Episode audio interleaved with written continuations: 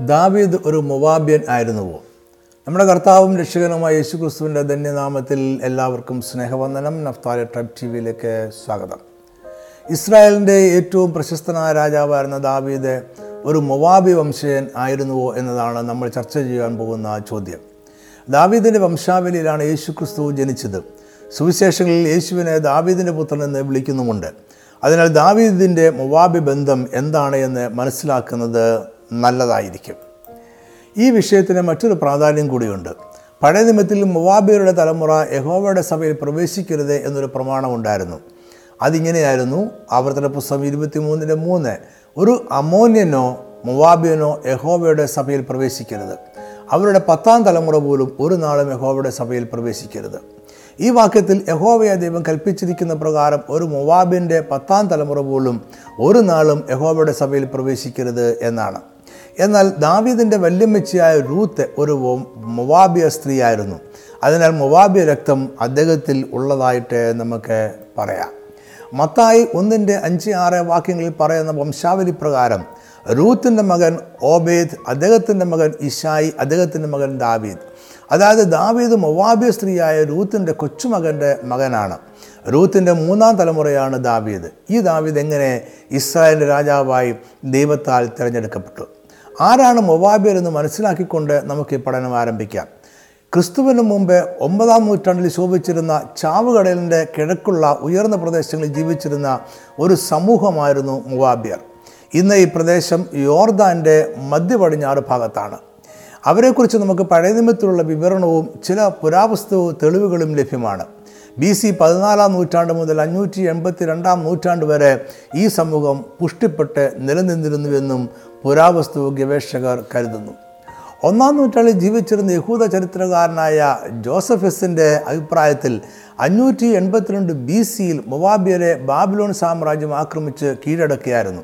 അങ്ങനെ അവർ ചരിത്രത്തിൽ നിന്നും അപ്രത്യക്ഷരായി. ഉൽപ്പത്തി പത്തൊമ്പതിലെ വിവരണം അനുസരിച്ച് മൊവാബിയരും യഹൂദന്മാരും തമ്മിൽ വംശീയമായ ബന്ധമുണ്ട്. മൊവാബി വംശം തുടങ്ങുന്നത് അബ്രഹാമിന്റെ സഹോദരപുത്രനായ ലോത്തിന്റെ മകൻ മൊവാബിൽ നിന്നാണ്. ലോത്തിന്റെ മൂത്ത മകളിലാണ് മൊവാബ് ജനിക്കുന്നത്. എന്നാൽ മൊവാബിയർ യഹോവയ ദൈവത്തെ ആരാധിക്കുന്ന ഉപേക്ഷിച്ച് കളഞ്ഞു. അവർ കെമോഷ് എന്നൊരു ദേവനെ ആരാധിച്ചു.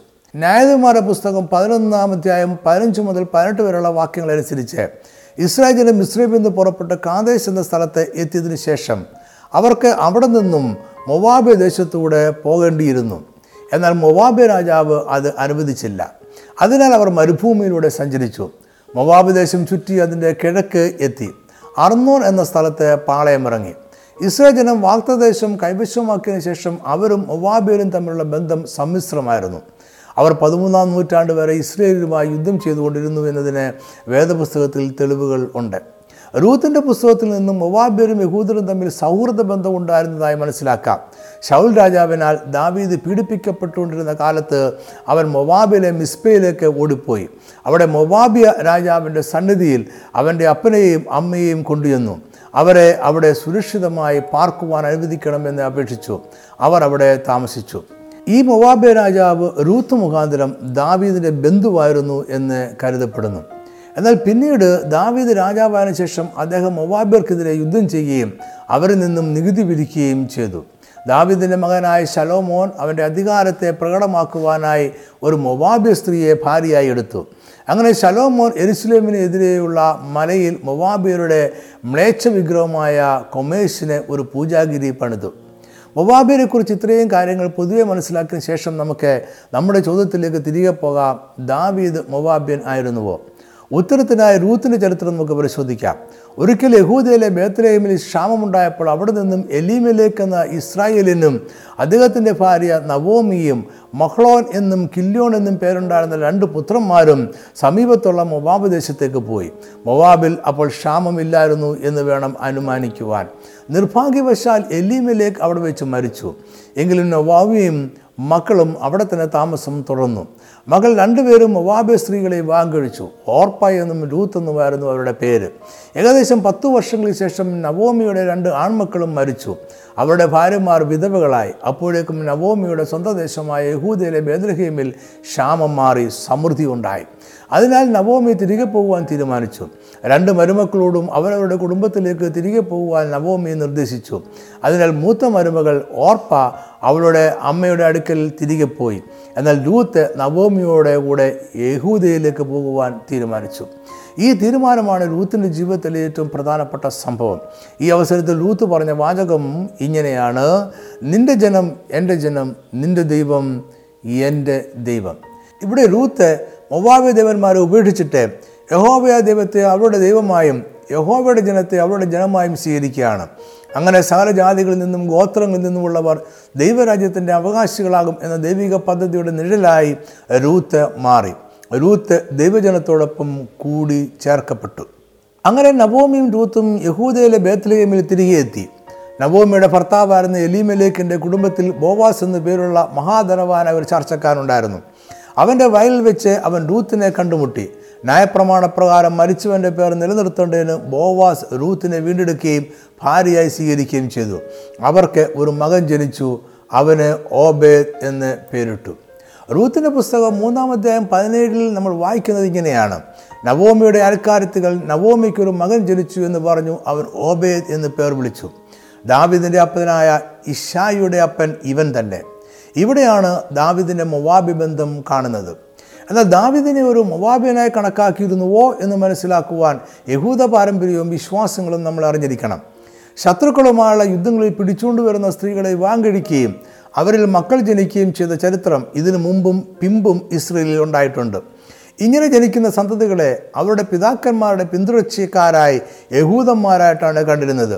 അതിനാൽ സാങ്കേതികമായി ദാവീദിന്റെ വല്യപ്പച്ചനായ ഓബേദ് ബോവസിന്റെ മകൻ ആണ്. എന്നാൽ യാഥാസ്ഥിക യഹൂദന്മാർ പിൽക്കാലത്ത് യഹൂദ സത്വം മാതാവിലൂടെ പിന്തുടരുന്നു എന്ന് വിശ്വസിച്ചു. എന്നാൽ ലൂത്തിന്റെ കാലത്ത് ഈ പ്രമാണം ഉണ്ടായിരുന്നില്ല എന്ന് വേദപണ്ഡിതന്മാർ കരുതുന്നു. എന്നാൽ ഈ ചിന്തയുടെ ആവശ്യകത ദാവിദിന്റെ കാര്യത്തിലില്ല. ദാവീദ് യഹൂദനാകുന്നതിന് മറ്റു പ്രധാനമായ പ്രമാണങ്ങൾ ഉണ്ട്. ദാവീദ് യഹൂദൻ തന്നെയായിരുന്നു എന്നതിന് വ്യക്തമായ യഹൂദ പാരമ്പര്യ വിശ്വാസവും കീഴ്വഴക്കങ്ങളും തെളിവായുണ്ട്. റൂത്ത് അവളുടെ മൊവാബി പാരമ്പര്യത്തെയും അവളുടെ പൃഥുഭവനത്തെയും ചാർച്ചക്കാരെയും അവളുടെ ജനത്തെ ഉപേക്ഷിച്ചിട്ട് ഇസ്ലേലിന്റെ ദൈവത്തിൽ ശരണം പ്രാപിച്ചതാണ്. ഇസ്ലേലിന്റെ ദൈവമായ ഹോബയുടെ ചെറിയ കീഴെ ആശ്രയിച്ചു വന്നിരിക്കുന്ന നിനക്ക് അവൻ പൂർണ പ്രതിഫലം തരുമാറാകട്ടെ എന്നാണ് ബോവസ് അവളോട് പറഞ്ഞത്. അതായത് അവൾ യഹൂദ മതത്തെയും യഹോവ ദൈവത്തെ മാത്രം ദൈവമായും ഇസ്രായേൽ ജനത്തെ സ്വന്തം ജനമായും സ്വീകരിച്ച ഒരു വ്യക്തിയായിരുന്നു. അതിനാൽ അവൾക്ക് മേലിൽ മൊവാബി ബന്ധം ഇല്ലായിരുന്നു. റൂത്തിനെ പോലെ യഹൂദ മതവിശ്വാസത്തെ സ്വീകരിച്ച ഇതര ജാതീയരിൽ നിന്നുള്ള സ്ത്രീകളിൽ നിന്നും യഹൂദ പുരുഷന്മാർക്ക് ജനിക്കുന്ന സന്തതികളെ ഇസ്രയേലായി കണക്കാക്കിയിരുന്നു. അവരുടെ ഗോത്രം തീരുമാനിച്ചിരുന്നത് അവരുടെ പിതാക്കന്മാർ മുഖാന്തരമായിരുന്നു. ഇവിടെ മാതാവിന്റെ സത്വം ഗണിക്കപ്പെട്ടിരുന്നില്ല. ജോസഫിന്റെ ഭാര്യ മിശ്രീം സ്ത്രീ ആയിരുന്നിട്ടും അവരുടെ സന്തതികളെ ഇസ്രയേലായാണ് കണക്കാക്കിയിരുന്നത്. അവർക്ക് ഇസ്രയേലിൽ അവകാശവും ലഭിച്ചു. മോശയുടെ ഭാര്യ സിപ്പോറ ഒരു മിഥ്യാന സ്ത്രീയായിരുന്നു. എന്നാൽ മോശയുടെ സന്തതികൾ ഇസ്രായേലിയർ ആയിരുന്നു. ഈ കാരണം കൊണ്ട് ഓബേദ് ബോബസിന്റെ മകനും യഹൂദ ഗോത്രക്കാരനുമാണ്. രാഹാബ് ഒരു എരിഹോ നിവാസി ആയിരുന്നു. അവരുടെ മകനാണ് ബോബസ്. അവനെ യഹൂദനായിട്ടാണ് കണക്കാക്കിയിരുന്നത്. റൂത്തിൽ ബോബസിന് ജനിച്ച മകനാണ് ഓബേദ്. അവന്റെ വംശാവലിയിലാണ് ദാവീദും പിന്നീട് യേശുവും ജനിക്കുന്നത്. ബോബസ് റൂത്തിന്റെ വീണ്ടെടുപ്പുകാരനായിരുന്നു. അതിനാലാണ് അവൻ അവൾ വിവാഹം കഴിച്ചത്. ഇതിന്റെ പൊരുൾ കൂടി മനസ്സിലാക്കിക്കൊണ്ട് നമുക്ക് ഈ വിശദീകരണം അവസാനിപ്പിക്കാം. ആരാണ് പഴയ നിയമത്തിലെ വീണ്ടെടുപ്പുകാരൻ? വീണ്ടെടുപ്പുകാരൻ ഒരു അടുത്ത ബന്ധുവാണ്.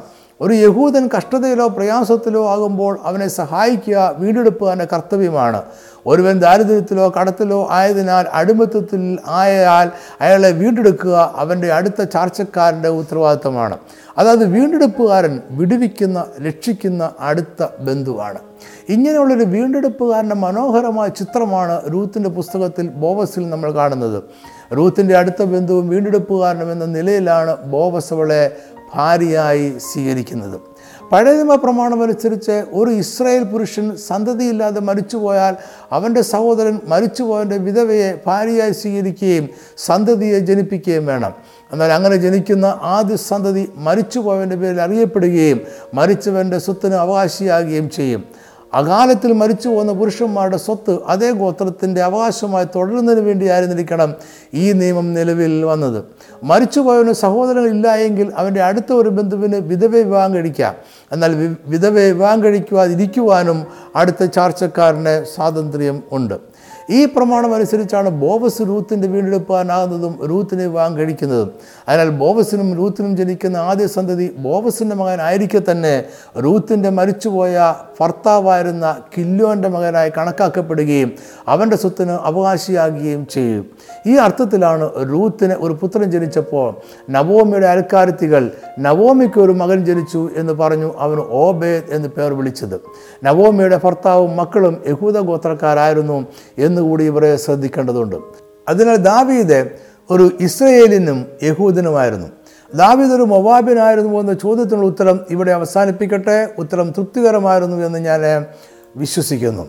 ഈ ഉത്തരം ഇവിടെ അവസാനിപ്പിക്കട്ടെ. അതിനു മുമ്പായി ഒന്ന് രണ്ട് കാര്യങ്ങൾ കൂടെ പറയട്ടെ. വേദപുസ്തക സംബന്ധമായ എന്തെങ്കിലും സംശയങ്ങൾ നിങ്ങൾക്കുണ്ടെങ്കിൽ അതെനിക്ക് വാട്സാപ്പിലൂടെ അയച്ചിരുക. ചോദ്യ ഉത്തരവും ദൈവരാജ്യത്തിന്റെ വർധനവിന് ഉപകാരപ്രദമാണ് എങ്കിൽ സമയലഭ്യത അനുസരിച്ച് ദൈവശാസ്ത്രപരമായ മറുപടി നൽകുന്നതാണ്. Phone nine eight nine double five two four eight five four.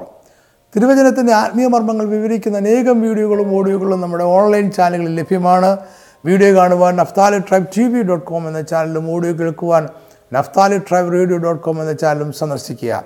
ഈ രണ്ട് ചാനലുകളും സബ്സ്ക്രൈബ് ചെയ്യാൻ മറക്കരുത്. അത് ഇനിയും പ്രസിദ്ധീകരിക്കുന്ന വീഡിയോ ഓഡിയോ എന്നിവ നഷ്ടപ്പെടാതെ ലഭിക്കുവാൻ നിങ്ങളെ സഹായിക്കും. ഇതിന്റെ എല്ലാം വേദപഠന കുറിപ്പുകളും ഓൺലൈനിൽ ലഭ്യമാണ്. ഇംഗ്ലീഷിൽ വായിക്കുവാൻ നഫ്താലി ട്രൈബ് ഡോട്ട് കോം എന്ന വെബ്സൈറ്റും മലയാളത്തിനായി വാതിൽ ഡോട്ട് ഇൻ എന്ന വെബ്സൈറ്റും സന്ദർശിക്കുക. പഠനക്കുറിപ്പുകൾ ഇ ബുക്കായി ലഭിക്കുവാൻ ഇതേ വെബ്സൈറ്റുകൾ സന്ദർശിക്കാവുന്നതാണ്. അല്ലെങ്കിൽ മുകളിൽ പറഞ്ഞ ഫോൺ നമ്പറിൽ വാട്സാപ്പിലൂടെ ആവശ്യപ്പെടാം. എല്ലാ മാസവും ഒന്നാമത്തെയും മൂന്നാമത്തെയും ശനിയാഴ്ച വൈകിട്ട് അഞ്ച് മണിക്ക് പാർവിഷൻ ടി വിയിൽ നമ്മുടെ പ്രോഗ്രാമുണ്ട്. ദൈവജനം ഗൗരവമായി പഠിക്കുവാൻ ആഗ്രഹിക്കുന്നവർ ഈ പ്രോഗ്രാമുകൾ മറക്കാതെ കാണുക മറ്റുള്ളവരും കൂടെ പറയുക. ഈ സന്ദേശം കണ്ടതിനും കേട്ടതിനും വളരെ നന്ദി. ദൈവം നിങ്ങളെല്ലാവരെയും സമൃദ്ധമായി അനുഗ്രഹിക്കട്ടെ. ആമേൻ.